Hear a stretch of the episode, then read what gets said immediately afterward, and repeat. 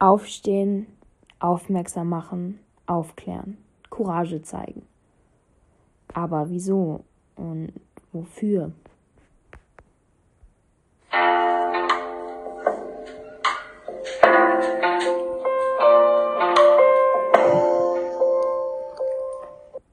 Und damit hallo und herzlich willkommen zu einer neuen Folge unseres Podcasts Perspektivwechsel mit dem MWG. Courage zeigen ist gar nicht so einfach und ebenso schwierig ist es, diese Frage zu beantworten. Aber deshalb haben wir uns heute eine Expertin eingeladen, und zwar Carlotta. Sie wird euch diese Frage bestmöglich beantworten. Also viel Spaß beim Zuhören. Eure Schule ohne Rassismus AG.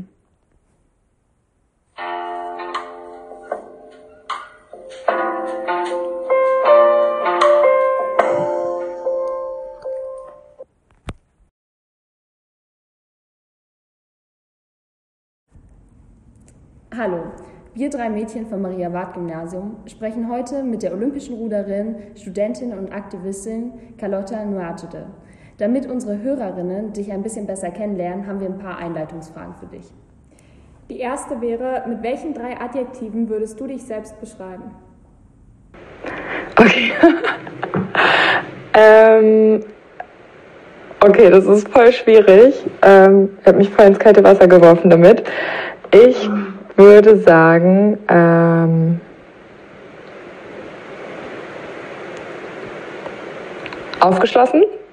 Ja, aufgeschlossen auf jeden Fall. Dann ähm, ja, interessiert an vielen Sachen und nett. also klingt jetzt ein bisschen blöd, aber ja, ich würde mich als nett bezeichnen. Aber es sind ja schon mal gute Voraussetzungen fürs Aufnehmen jetzt. ja, auf jeden Fall. Das stimmt. Cool. Und wie verbringst du am liebsten deine Freizeit? Mm, unterschiedlich würde ich sagen. Kommt immer so ein bisschen darauf an, äh, ob ich erschöpft bin oder nicht, aber ich treffe mich super gern mit äh, FreundInnen, also tausche mich gern aus mit allen möglichen Personen. Ich lese aber auch gerne, ähm, bin gern draußen. Ähm, ja, das würde ich so grob sagen. Welche Eigenschaften prägen dich am meisten? Mm, was meint ihr jetzt genau mit Eigenschaften?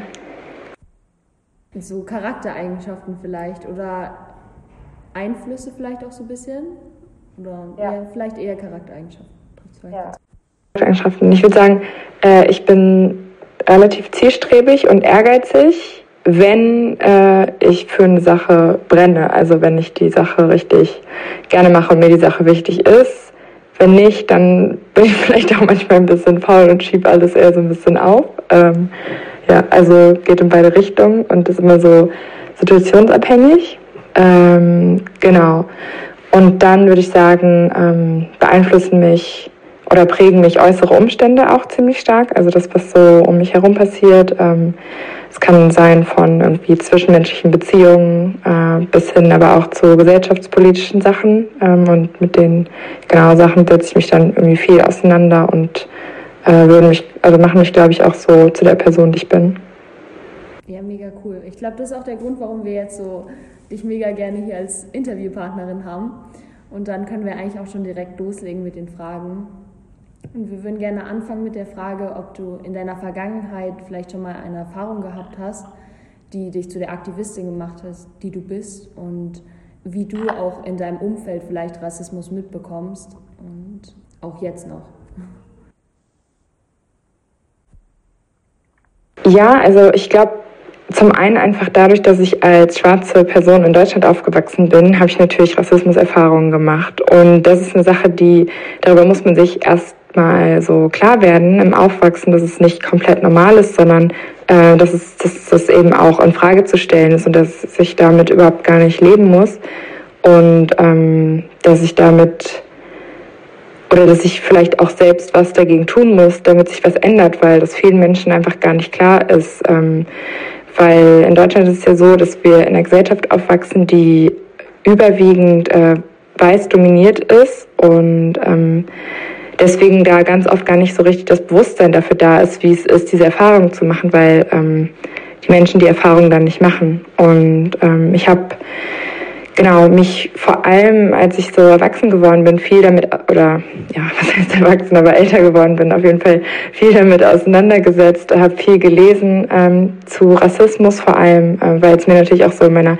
eigenen Identitätsentwicklung weitergeholfen hat, die Dinge mehr benennen zu können, ähm, für die ich vorher irgendwie gar nicht so viel Wort habe, weil ich irgendwie in der Schule gar nicht so wirklich was darüber gelernt habe. Ähm, da hieß es immer nur, Rassismus ist, äh, was rechte Menschen machen, also so direkte Beleidigungen oder ähm, Anfeindungen oder Gewalt. Und wir haben aber nie darüber gesprochen, was eigentlich struktureller Rassismus ist. Ähm, und das hat aber ganz viel beschrieben, was ich vor allem in meinem Leben erlebt habe und meine äh, weißen FreundInnen nicht. Und ähm, das hat mir auf jeden Fall geholfen, viel besser so die Welt zu verstehen, mein eigenes Leben zu verstehen. Und dann bin ich ja auch Sportlerin und habe mir dann äh, gedacht, dass ich natürlich als Sportlerin, die dann irgendwie auch zu Olympia fährt, eine Stimme habe und wollte die dann erheben, weil ich einfach auch mehr gehört werde als andere und ähm, auch gemerkt habe, dass ich dadurch was beeinflussen kann.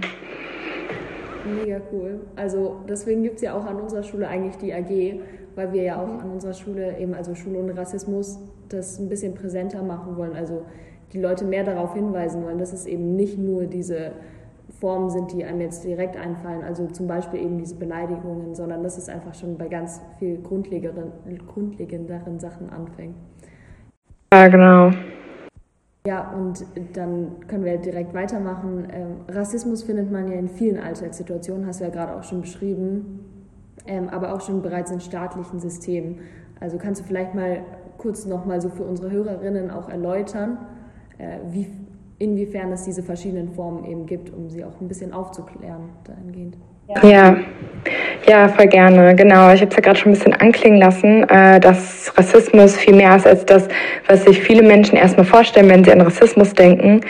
Ähm, und das ist manchmal auch so ein bisschen das Problem, ähm, warum wir nicht so wirklich weiterkommen oder ähm, der ja, Scheitelpunkt, um irgendwie einen Schritt weiter zu gehen und wirklich Rassismus bekämpfen zu können, weil ähm, Rassismus in verschiedenen Dimensionen stattfindet. Also einmal, wenn wir erstmal den historischen Kontext und die Entstehung müssen wir uns angucken, um eben auch verstehen, zu verstehen, wie Rassismus heute funktioniert. Also Rassismus hat sich ja über Jahrhunderte entwickelt, ähm, begonnen mit oder an, ja, angefangen mit dem Kolonialismus und äh, der Eroberung ähm, sozusagen des amerikanischen Kontinents und dann auch Afrikas und ähm, dann mit der Verschleppung und Versklavung und ähm, ganz vielen Völkermord Völkermorden an indigenen und afrikanischen Menschen. Und ähm, parallel dazu wurden eben auch von ähm, vermeintlichen PhilosophInnen und Theoretiker in Rassentheorien aufgestellt, die eben äh, Menschen anhand von Hautfarben kategorisiert haben. Und ähm, in diesen Theorien war es so, dass ähm, die weiße Hautfarbe immer ganz oben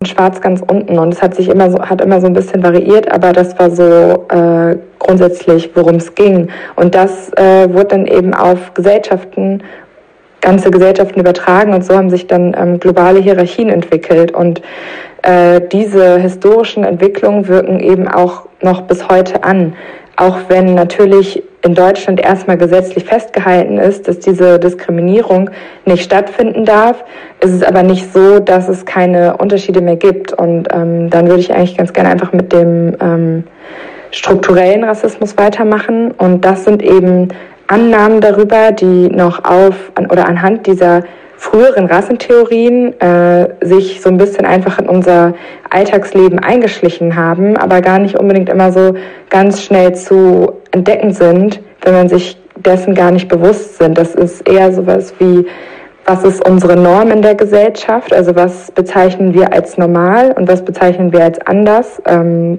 zum Beispiel, wenn wir jetzt an Filme denken im Fernsehen oder an Kinderbücher, ähm, ist es eben so, dass ähm, die Figuren, die darin gezeigt werden, erstmal als normal weiß sind und immer nur, wenn es was anderes ist, dann vielleicht schwarz oder äh, als BIPOC. Ganz kurz, ähm, BIPOC kann ich vielleicht nochmal erklären. Äh, das ist die korrekte Bezeichnung für ähm, Black, Indigenous und People of Color, also schwarze Menschen, indigene Menschen und People of Color. Ähm, das ist ganz wichtig, weil das Eigenbezeichnungen sind, die sich äh, Menschen ähm, selbst ausgedacht haben und keine kolonialen Fremdbezeichnungen, ähm, die früher stattgefunden haben. Also das heißt, dass in den Kolonien die weißen Erober, die weißen Eroberinnen ähm, eben die Menschen kategorisiert haben und dann teils äh, genau wie mit dem N-Wort benannt haben oder dem I-Wort. Und damit ist eben aus Selbstermächtigung sind diese Bezeichnungen entstanden. Und genau da herrscht eben Konsens innerhalb der Communities, ähm, die sich damit beschäftigen, dass das die richtige Bezeichnung ist.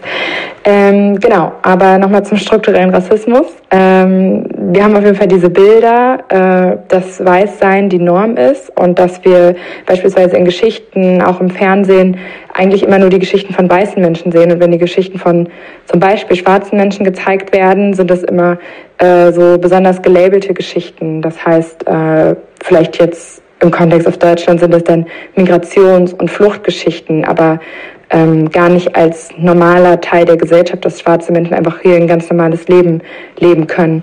Und ähm, genau, das ist halt so eine Form von strukturellem Rassismus, aber auch, dass äh, People of Color und schwarze Menschen bei der Wohnungssuche benachteiligt werden aufgrund ihrer Nachnamen oder ihrer Fotos, ähm, weil eben stereotype Bilder immer noch ähm, damit verbunden sind. Und das ist eigentlich so, dadurch, dass wir so aufwachsen und so sozialisiert werden, ähm, wächst das auch in allen von uns auf. Also natürlich auch von äh, auch in mir als schwarze Person wird mir ja trotzdem immer gesagt, wenn ich hier in der Schule aufwachse, ähm, du siehst gar nicht so aus wie die anderen und du bist jetzt gar nicht so zugehörig und Teil davon. Ähm, und ja, also struktureller Rassismus ist ganz tief und eigentlich überall zu finden und ist deswegen auch ganz wichtig zu unterscheiden von dem individuellen Rassismus, den ich ja gerade schon im ersten Teil der Frage äh, erklärt habe, der meist so von Rechten ausgeht. Ähm, ist eben ja an der Stelle ganz wichtig zu markieren, ähm, weil dieser strukturelle Rassismus eben für Ausschlüsse aus der Gesellschaft sorgt. Und wenn wir nicht anfangen, darüber zu sprechen, dann halten wir die Ausschlüsse dauerhaft am Laufen und ähm, es verändert sich nichts. Und ähm, wir sehen gar nicht, wie komplex Rassismus als System ist. Und dann sehen wir eben noch den institutionellen Rassismus und der ist eigentlich so ziemlich ähnlich. Alles gut. Ja. Ähm, genau, und dann gibt's noch den institutionellen Rassismus, der ist eigentlich ziemlich ähnlich äh, mit dem strukturellen Rassismus, also einfach nur, dass Rassismus von Institutionen ausgeübt wird. Also in Institutionen arbeiten ja auch Menschen und ähm, die eben auch diese stereotypen Bilder haben und mehrheitlich, also sozusagen je höher wir auch in die gesellschaftliche Schicht gehen, desto weniger BIPOC sind da zu finden, was an sich schon ähm, Rassismus auch ist in, innerhalb von Strukturen, also die Zugänge, die ich eben erklärt habe. Genau, und wenn der dann eben von Institutionen wie von Schule oder ähm, Polizei oder anderen Behörden ausgeübt wird, heißt es eben, dass da ähm, BIPOC stärker benachteiligt werden, weil eben auch dann zum Beispiel LehrerInnen ähm, selbst bei gleicher Leistung ähm, bestimmte Bilder im Kopf haben und dann zum Beispiel weniger Empfehlungen für Gymnasien aus sprechen bei BIPOC, obwohl ähm, die Noten dafür stimmen oder dass Polizei ähm, People of Color schlechter behandelt oder ähm, viel mehr unabhängige Verdachtskontrollen ausübt und so weiter. Ähm, genau, war jetzt ziemlich viel, aber ich glaube, das erklärt es erstmal grundlegend. Ist auch ein bisschen komplexer, aber ähm, ich glaube, wenn man es einmal verstanden hat, dann weiß man auch, worum es geht. Okay, vielen Dank für deine Erklärung für unsere ZuhörerInnen. Ähm, die nächste Frage wäre jetzt, wo deiner Meinung nach ähm, Rassismus oder allgemein Diskriminierung in der Gesellschaft heutzutage am deutlichsten spürbar sind. Mm.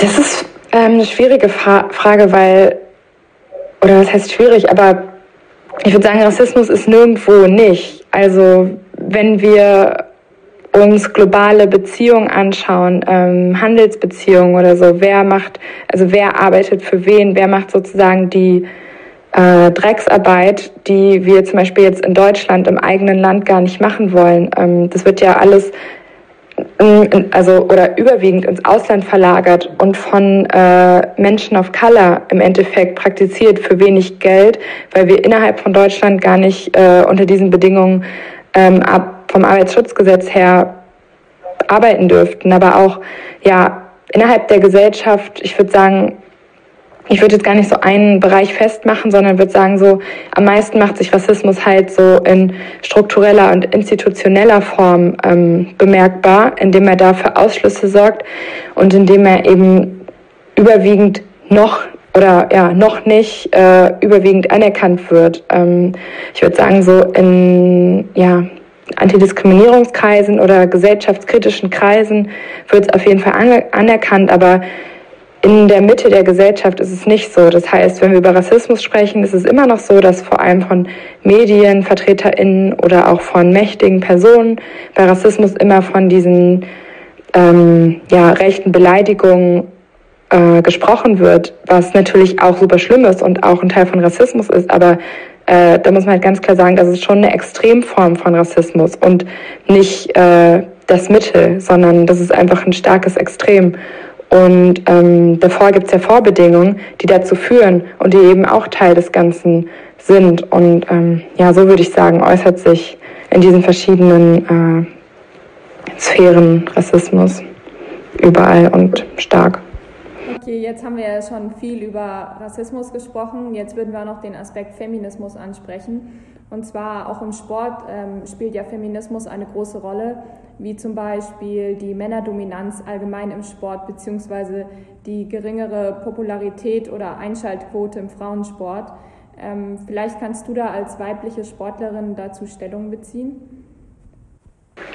Mhm, ja, also du hast eigentlich gerade schon genau erklärt, wie es ist. Ähm, Feminismus oder ähm, ja, die Benachteiligung von Frauen ist auch ein großes Thema im Sport, aber auch in der Gesellschaft. Ähm, ist eigentlich, äh, ich bin immer kein Fan davon, sozusagen die verschiedenen Diskriminierungsformen miteinander zu vergleichen, aber um, ähm, weil jede irgendwie so ihre spezifischen spezifischen Auswirkungen hat. Aber trotzdem ist es ja so, dass es irgendwo eine mächtige Komponente gibt und eine unterdrückte Komponente in unterschiedlichen Formen, die aber auch irgendwie oder die verschiedenen Unterdrückungskategorien, wie dann zum Beispiel Rassismus und Feminismus und ähm, zum Beispiel auch Queerfeindlichkeit wirken auch miteinander. Das heißt, ähm, zum Beispiel unterschiedliche Races, also quasi Personen mit unterschiedlichen Hautfarben, haben dann auch im Feminismus unterschiedliche Auswirkungen. Aber das ist auf jeden Fall ziemlich komplex und dazu könnte man eigentlich noch mal eine eigene Podcast-Folge machen äh, zum Thema Intersektionalität.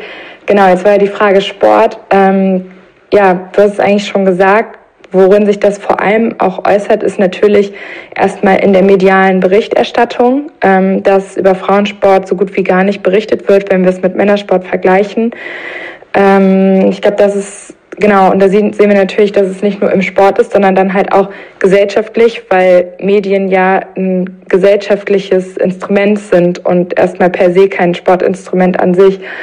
Ähm, ich habe ich hab jetzt keine ganz konkreten Zahlen, aber ich glaube, die Berichterstattung äh, von Frauensport zu Männersport im Vergleich ist so ungefähr 90 zu 10 Prozent oder vielleicht sogar noch ein bisschen mehr. Ähm, also das ist schon heftig, finde ich, wenn man einfach mal so eine Zahl äh, vor Augen hat. Und damit geht natürlich voll viel einher. Das sind ähm, Sponsoring-Verträge und äh, Förderung. Das heißt, dass ähm, Frauen viel weniger Geld verdienen im Sport, weil sie eben weniger äh, Sponsoring bekommen.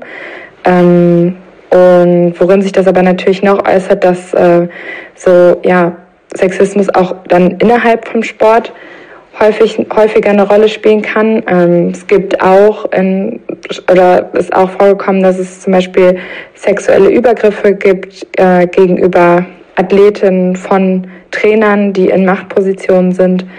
Ähm, ja, also ich würde sagen, es ist auch, es ist eine Sache, die im Sport stattfindet, ähm, aber nicht ausschließlich im Sport, sondern auch in der Gesamtgesellschaft. Okay, ähm, ich habe halt noch eine andere Frage jetzt dazu.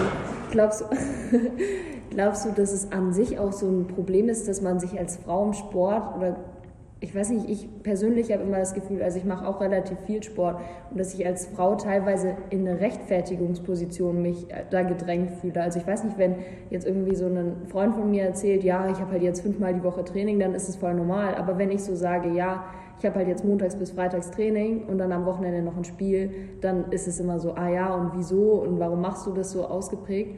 Ähm, ich weiß nicht, ob du da auch vielleicht was zu sagen kannst oder grundsätzlich, ob das auch so ein Problem ist im Sport. Ja, voll. Also es gibt auch, es gibt natürlich auch diese Sprüche so, ja, wir machen richtigen Sport und da kommen die Frauen so. Äh, also ich glaube, das hat jede Sportlerin schon mal gehört, was ja übelst krass ist an sich, ähm, weil es ja ganz klar die Aussage beinhaltet, äh, Frauen machen gar keinen richtigen Sport oder das ist gar keine Sache für Frauen und ähm, nur für Männer und das ja eine ganz klare Hierarchie aufstellt.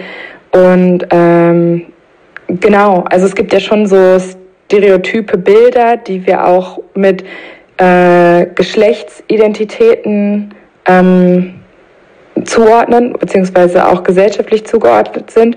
Und äh, Sport ist jetzt nicht unbedingt was, was innerhalb dieser Kategorien für Frauen ähm, zugeordnet ist. Außer so, ja, ich glaube, es kommt dann immer auch noch mal so ein bisschen auf die Sportart an. Ähm, aber auch Rud, also jetzt auch gerade im Rudern ähm, habe ich oft die Erfahrung gemacht, dass äh, vor allem Männer eben so ein bisschen ja, was heißt schockiert, aber mal so ein bisschen sich darüber unterhalten haben, dass es ja vielleicht auch sehr anstrengend ist und dass dann ähm, Frauen irgendwie so ein bisschen weniger zutrauen. Ja, das ist halt, das ist so eine Form von Sexismus, die ist irgendwie so stark in der Gesellschaft, dass sie sich, dass man die manchmal einfach schon für so normal hinnimmt, obwohl es eigentlich voll krass ist. Also nicht für normal hinnimmt, aber ich bin irgendwie so oft oder wir sind wahrscheinlich so oft damit konfrontiert, dass es irgendwie so eine Form von Normalität ist, dass es irgendwie so schon zu anstrengend ist, sich darüber aufzuregen, ähm, obwohl man das natürlich auch, obwohl es totale Berechtigung hat, aber irgendwie, wir können ja nicht jeden Tag, also die Energie hat ja keine Person, jeden Tag sich in jeder Situation ähm, diesen Kampf zu stellen. Also manchmal ich glaube, das ist auch, ja, das ist auch was, was viel in so aktivistischen Kreisen oder genau bei solchen Problemen gesagt wird, so, äh, such dir die Kämpfe aus, die du führst, weil du kannst nicht jeden führen, weil äh, dann gehst du zugrunde und kaputt. Ja, kann ich voll gut nachvollziehen. Also ich weiß auch nicht, aber so teilweise fängt es ja dann schon bei diesem Klischee an, so Krafttraining, weil ich glaube auch fürs Rudern muss man ja voll viel Krafttraining machen.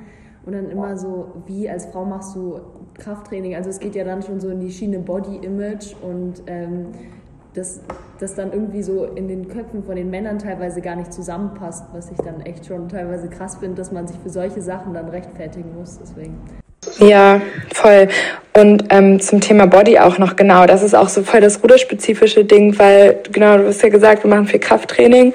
Ähm, dadurch bekommen wir natürlich auch viele Muskeln und werden breiter und das passt dann äh, auch nicht in dieses ähm, typische Rollenbild der Frau und ähm, genauso Sprüche wie oh nee, lieber keine Ruderin, weil ähm, die sind zu breit oder so. Das ist, also, das habe ich auch schon so oft gehört äh, im Aufwachsen und das ist ja voll äh, krass ist. Also, weil da nimmt sich ja einfach so die Person, äh, also in dem Fall der Mann, der das sagt, äh, die Macht heraus und sozusagen darüber zu urteilen, wie mein Körper zu sein hat.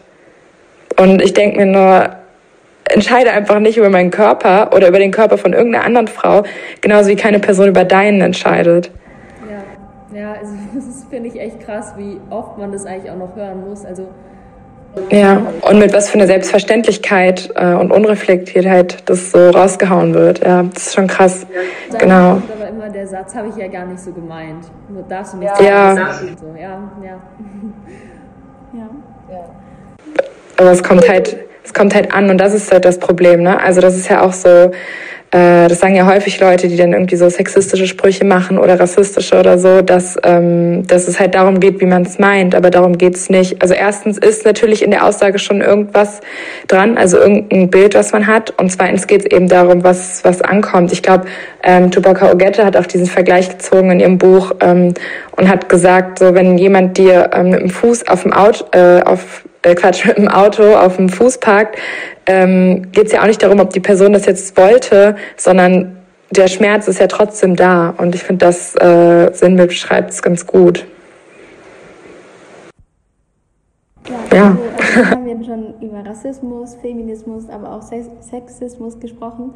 Und jetzt würden wir dich gerne fragen, ähm, was muss sich denn deiner Meinung nach ändern, um die recht verfahrene Situation ähm, zu verbessern?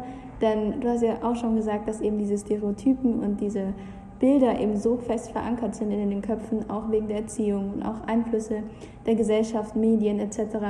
Deswegen ja, was muss sich deiner Meinung nach ändern?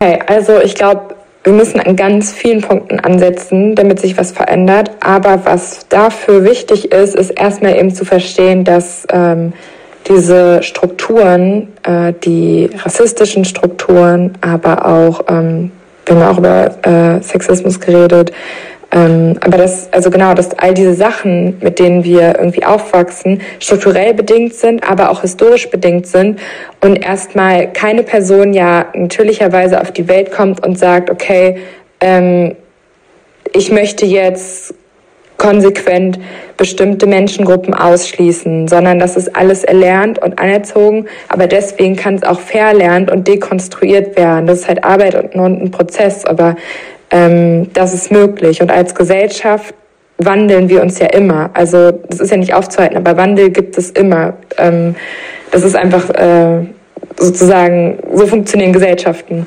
Und ähm, ja, ich finde, das ist immer erstmal ganz cool, so sich das klar zu machen, dass es möglich ist. Aber es passiert halt auch nicht von alleine, sondern es passiert dadurch, dass ähm, sich Menschen dafür einsetzen, äh, dass Menschen auf die Straßen gehen und dafür kämpfen. Ähm, genau.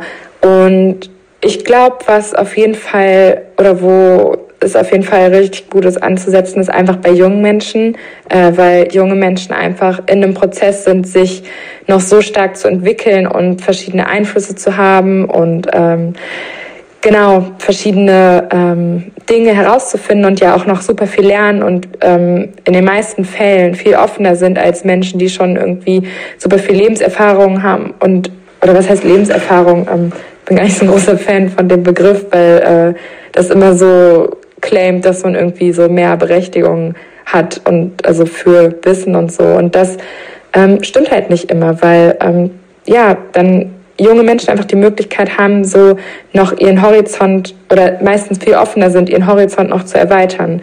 Ähm, das heißt, also was meiner Meinung nach super wichtig wäre, wäre einfach in Schulen darüber zu sprechen. Also in Schulen wirklich über strukturelle ähm, Benachteiligungen in unserer Gesellschaft zu sprechen, damit den Leuten das klar ist, weil vieles passiert einfach aus Unwissenheit, aber nicht aus Will, ungerecht zu handeln. Und ähm, wenn Menschen das wirklich lernen, dann äh, bin ich auch der Meinung, dass sie ähm, anders handeln. Dann sind natürlich auch politische Entscheidungen dafür verantwortlich, dass sowas äh, klappt. Also zum Beispiel, wenn wir jetzt sagen, wir wollen in der Schule über Rassismus sprechen und darüber aufklären, dann muss es auch in Lehrplänen verankert sein. Und das ist natürlich auch eine ähm, politische Sache. Und äh, da Politik ja auch häufig sehr träge ist äh, oder Demokratien ja natürlich auch ähm, nicht nur durch die PolitikerInnen ähm, ähm, ausschließlich oder nicht, dass äh, nicht PolitikerInnen ausschließlich, ausschließlich Einfluss haben auf Demokratien, sondern äh, Demokratien ja auch von den BürgerInnen leben, ähm, sind soziale Bewegungen voll die große Sache, die Einfluss äh, haben. Also ich finde, wir haben es ja, also wir sehen es ja auch dadurch, wie beispielsweise Fridays for Future den Diskurs innerhalb der Klimadebatte äh, verändert hat und ähm, dafür gesorgt haben, dass wir überhaupt über äh, Klima sprechen, dass irgendwie Klimapolit dass jede Partei sich 1,5 Grad Politik äh, in ihr Parteiprogramm geschrieben hat. Ob sie es umsetzen, ist dann die nächste Sache. Aber das hätte es nicht gegeben ohne diese soziale Bewegung, das möchte ich sagen. Und ähm, das, dazu möchte ich einfach nur anregen, wir können aktiv Politik mitgestalten, selbst wenn wir kein Wahlrecht haben und vielleicht sogar noch, noch ähm, viel intensiver mitgestalten und Diskurse mit vorgeben, indem wir uns irgendwie zusammenschließen, indem wir uns in Gruppierungen zusammenschließen und ähm, ja auf die Straßen gehen und für unsere Rechte oder für unsere Wünsche kämpfen. Du sprichst gerade schon voll das wichtige Ding an, also mit der Schule, dem Lehrplan, Bildung. Ich glaube, da sind wir auch voll hinterher, weil uns das eben auch aufgefallen ist. Also gerade mir persönlich auch wenn ich in, der, in diesen AG-Meetings sitze oder wenn wir uns so in der Gruppe treffen und einfach mal diskutieren, spreche ich einfach mit Leuten auf einem ganz anderen Wissensstand, also zumindest in der Hinsicht, ähm, als wenn ich zum Beispiel mit Leuten einfach aus meinem normalen Kurs oder so rede, wo ich dann teilweise auch Kommentare höre, die sie eventuell gar nicht so meinen, aber wo sie sich gar nicht so direkt darüber bewusst sind, was sie damit eigentlich ausdrücken oder auch dann da manchmal bin ich da wirklich einfach, dass, dass so, die so null Verständnis dafür haben oder das so null verankert ist in deren Köpfen, finde ich teilweise echt schockierend. Und ich finde, das ist eine unheimlich große Lücke auch in unserem Lehrplan und Bildungssystem. Auf ja. jeden Fall, also ich kann Emma da auf jeden Fall nur zustimmen, weil auch seitdem ich eben in der G bin, habe ich selber auch so viel gelernt, einfach weil wir so viel diskutieren und auch eben wie äh, Leute wie dich interviewen oder einfach über verschiedene Dinge reden und dadurch auch so viel lernen und du hast eben auch Aufklärungsarbeit und ähm, auch erwähnt, dass jeder Bürger und Bürgerin eben sich einsetzen kann. Und hast du abschließend vielleicht noch Tipps für unsere HörerInnen, was jeder Einzelne tun kann oder vielleicht sogar auch mit Rassismus konfrontiert wird? Ja, also erstmal geht in eure AG, geht in die Antirassismus AG eurer Schule. also ich glaube, da, äh, also ich glaube, das ist immer voll cool, solche Räume zu haben mit Austausch, wo viele Leute ähm, ja Lust haben, sich mit einer Sache auseinanderzusetzen und auch einfach um was zu lernen. Und ähm, ich finde immer, also mir selbst haben immer Bücher voll viel gegeben, also weil da äh, war viel drin, aber dazu also Bücher allein haben mir nicht gereicht, sondern auch der Austausch mit anderen Menschen darüber. Ähm, genau, und wie können, wie können Leute anfangen? Genau, einfach sich ja, Räume suchen, in denen die Dinge besprochen werden und vielleicht auch erstmal verstehen, das, was wir selbst erstmal annehmen, was normal ist, ist nicht immer normal. Und ähm, nicht alles, was wir, was uns irgendwie gesagt wird, ist Naturgesetz. Also wir können schon kritisch sein und Sachen kritisch hinterfragen und auch unseren Horizont erweitern und auch äh, ja auch in der Schule. Also auch wenn die Schule jetzt erstmal ähm, euren Alltag bestimmt oder auch den Alltag von Heranwachsenden bestimmt, ist nicht alles, was wir in der Schule lernen, richtig. Also ich habe auch nichts über Rassismus in der Schule gelernt, beziehungsweise nur ähm, diese gesellschaftliche Annahme, dass Rassismus irgendwie ein Problem von Rechten ist und kein Problem unserer Gesellschaft. Und das ist schlichtweg falsch, ähm, aus Unwissenheit, aber es ist falsch. Und ähm, genau, das heißt, wir selbst können anfangen, irgendwie Dinge zu hinterfragen. Und was jede einzelne Person machen kann, ist, ähm, würde ich sagen, erstmal bei sich selbst ansetzen. Ähm, das ist manchmal auch ein bisschen schwierig oder schmerzhaft, aber ähm, man selbst internalisiert natürlich auch diese äh, Stereotypen, Annahmen, die wir gesellschaftlich anerzogen bekommen. Ähm, genau, aber ja, bei sich selbst anfangen und das auch anerkennen und akzeptieren, dass das da ist. Aber wenn man an dem Punkt ist, dann kann man das eben auch dekonstruieren und verlernen. Ähm, genau. Und dann natürlich äh, in Familien ähm, auch darüber sprechen, in Freundes, Freund, ja, in Kreisen mit FreundInnen darüber sprechen. Und ja, wenn ihr Bock habt, äh, engagiert euch natürlich sozial. Das ist auch richtig cool, weil äh, es ist nicht nur Arbeit, sondern meistens trifft man richtig coole Menschen. Ähm, da entstehen viele Freundschaften und ähm, man selbst entwickelt sich auch voll viel weiter und ähm, erweitert auch den eigenen Horizont. Und sprecht Rassismus an, wenn ihr ihn mitbekommt. Äh, niemals schweigen, Leute unterstützen und sich dagegen stellen.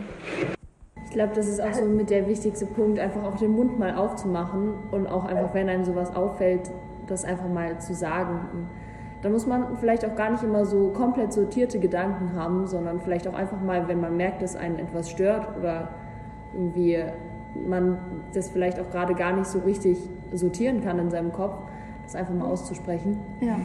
Ja. ja, ja. Und man muss nicht immer die richtige Antwort haben. Aber wenn sich was falsch anfühlt, dann ist es auch erstmal okay, nur zu sagen, dass es sich falsch anfühlt.